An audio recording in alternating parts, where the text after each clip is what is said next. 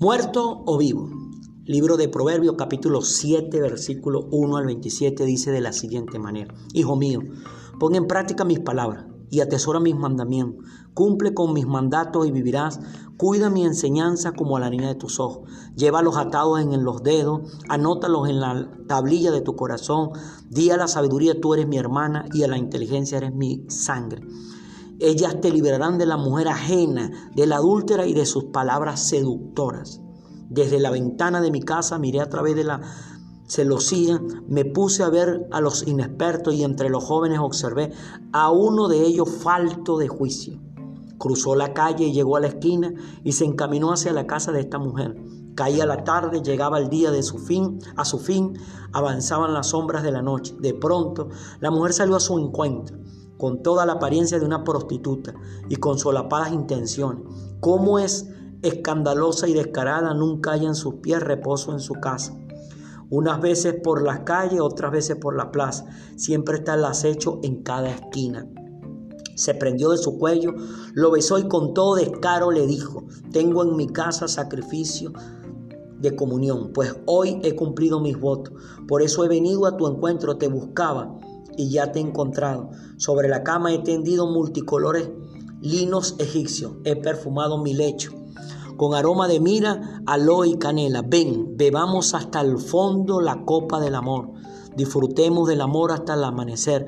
Mi esposo no está en casa, pues ha emprendido un largo viaje.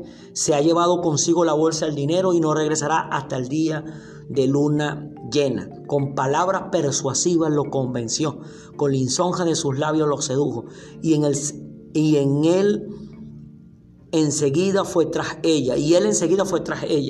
Como el buey que va al matadero, como ciervo que cae en la trampa, hasta que una flecha le abre las entrañas, como el ave que se lanza contra la red sin saber que en ello le va la vida.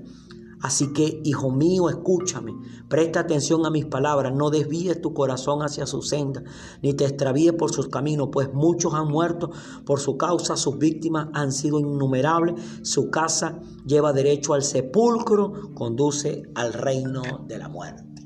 Amén. Este tema de reflexión que hoy queremos compartir y colocar en los corazones de ustedes se llama Muerto o Vivo. Queremos hablar sobre lo que es el adulterio. El adulterio es tener relaciones sexuales con la persona que no es el padre o la madre de tus hijos. Qué cosa más tremenda en el día de hoy, cómo se ve el aumento de esta práctica, la cual la palabra de Dios lo condena. Toda persona que comete adulterio literalmente está muerto. Toda persona que evita el adulterio está viva, viva de verdad. Aquí vemos cómo aquí el proverbista, en este caso el rey Salomón, que es el que escribe los proverbios, está hablando, está expresando y dice: hijo mío, pon en práctica mis palabras. Y empieza a hablar, pero específicamente sobre esta cosa, el adulterio. Y está hablando un hombre que tuvo aproximadamente 1,000 parejas.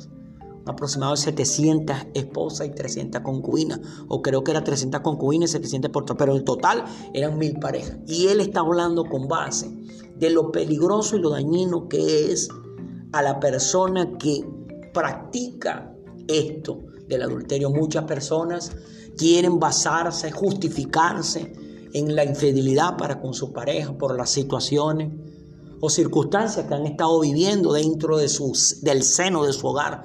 Pero no hay un solo justificativo para cometer este acto de adulterio, o sea, traicionar a la pareja con la cual se tiene una familia, se han estado levantando unos hijos. ¿Por qué Dios es tan enfático en cuanto a lo que es el adulterio? Cuando vamos a los libros de los evangelios, Jesús fue más allá. Dice que con solo hecho de mirar a una mujer y codiciarla en el corazón, ya adúltero. Mire cómo es Jesús de fregado en cuanto a esto. Ahora, ¿por qué Dios es tan enfático a esto? Porque cuando se cae en esta situación del adulterio, de la traición a la pareja, se está dañando el futuro de los hijos, se está dañando el futuro de las hijas. Por eso es que Dios encierra, pone, coloca al matrimonio bajo un pacto. Dice que es en las buenas y es en las malas. Es en la salud, en la enfermedad, en la abundancia y en la escasez. Cuando todo sale bien y cuando todo sale mal. ¿Por qué razón? Porque el pacto del matrimonio encierra toda esa situación y todas esas circunstancias. Pero muchas personas caen en este acto del adulterio, de fallarle, traicionar a su pareja por una etapa negativa, por una etapa mala, bien sea una etapa de enfermedad, bien sea una etapa de escasez, bien sea una etapa de incomprensión. Entonces se justifican en eso para traicionar a su pareja. Y tenemos que entender algo: toda persona que comienza una relación en la base del adulterio está destinado a morir. ¿Está destinado a morir en qué sentido? A morir en cuanto a los sueños, en cuanto a las metas. Se le muere en su vida la paz, la tranquilidad. Cuando uno va a Proverbios capítulo 6, dice que Proverbios 6 capítulo 32 en adelante, dice: el que comete adulterio es falta de entendimiento. Pagará 7 veces el haber de su casa y su afrenta jamás será borrada. Te desgloso lo que quiere decir esa escritura del capítulo 6 del libro de Proverbios, del versículo 32, cuando dice que el que comete adulterio es falta de entendimiento. En pocas palabras, le falta cerebro. No está pensando en lo que está haciendo. Dice, pagará 7 veces el haber de su casa. ¿Qué quiere decir eso? Todo lo que esta persona trabaje, se esfuerce, se le va a volver sal y agua en las manos. O sea, se le va a diluir porque está bajo una maldición. Y esa maldición hace que todo lo que él se esfuerce o ella se esfuerza se disuelva en su vida. Pero dice, su afrenta jamás será borrada. En pocas palabras, esa persona lleva la marca del traidor, la marca de la traidora. ¿Qué quiere decir eso? En el mundo espiritual, los ángeles ven a esa marca y se alejan de esa persona, pero los demonios ven esa marca y se acercan en esa persona. ¿Se acercan para qué? Para destruir todo lo que esa persona tenga, sus sueños, sus metas, sus compromisos, sus anhelos, sus deseos.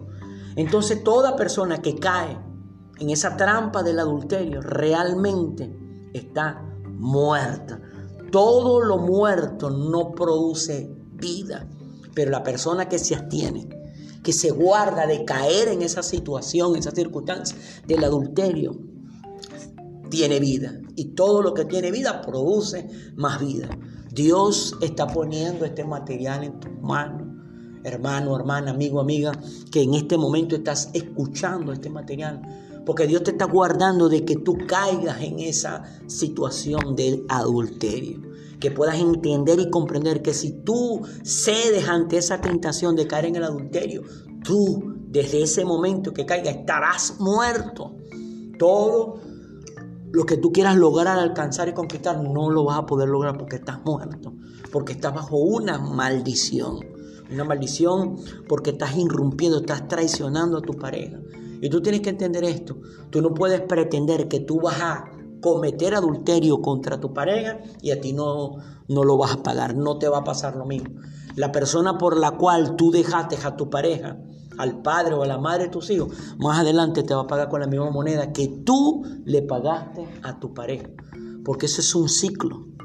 Bien lo dice todo el capítulo 7 del libro de Proverbios. Dice, advertencia contra la adúltera, contra la mujer adulta.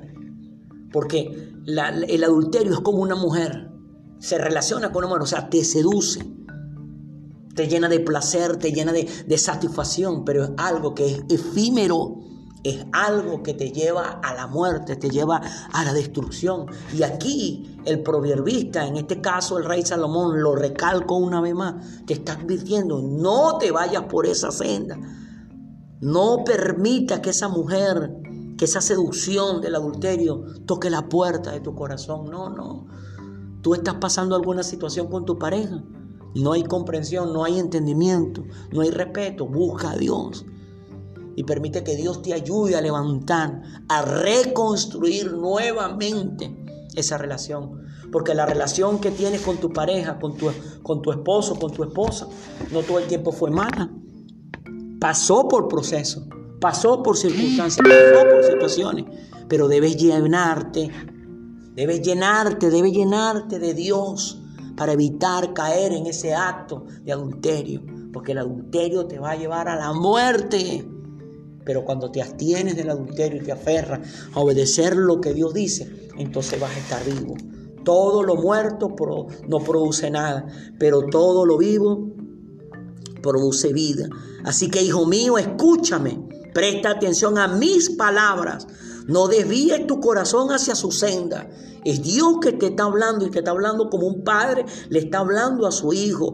Hijo mío, escúchame. O sea, Dios te está diciendo que lo escuche, que le prestes atención a esas palabras, que no desvíes tu corazón hacia esa senda llamada adulterio, ni te extravíes por esos caminos incorrectos, porque el adulterio es un camino, y es un camino que te va a llevar a la muerte, te va a sacar de la vida y te vaya a la muerte. Dice, pues muchos han muerto por esa causa, muchos han muerto a su sueño, a su salud, a su finanza, a todo, porque han dejado desviar su camino a eso. Dice, sus víctimas han sido innumerables, son innumerables las personas que han caído en el acto del adulterio, justificando alguna situación o circunstancia que estén pasando con su pareja. Su casa lleva derecho al sepulcro, la casa del adulterio lleva derecho al sepulcro, conduce al reino de la muerte, porque tendrás la marca de la muerte por haber caído en el adulterio.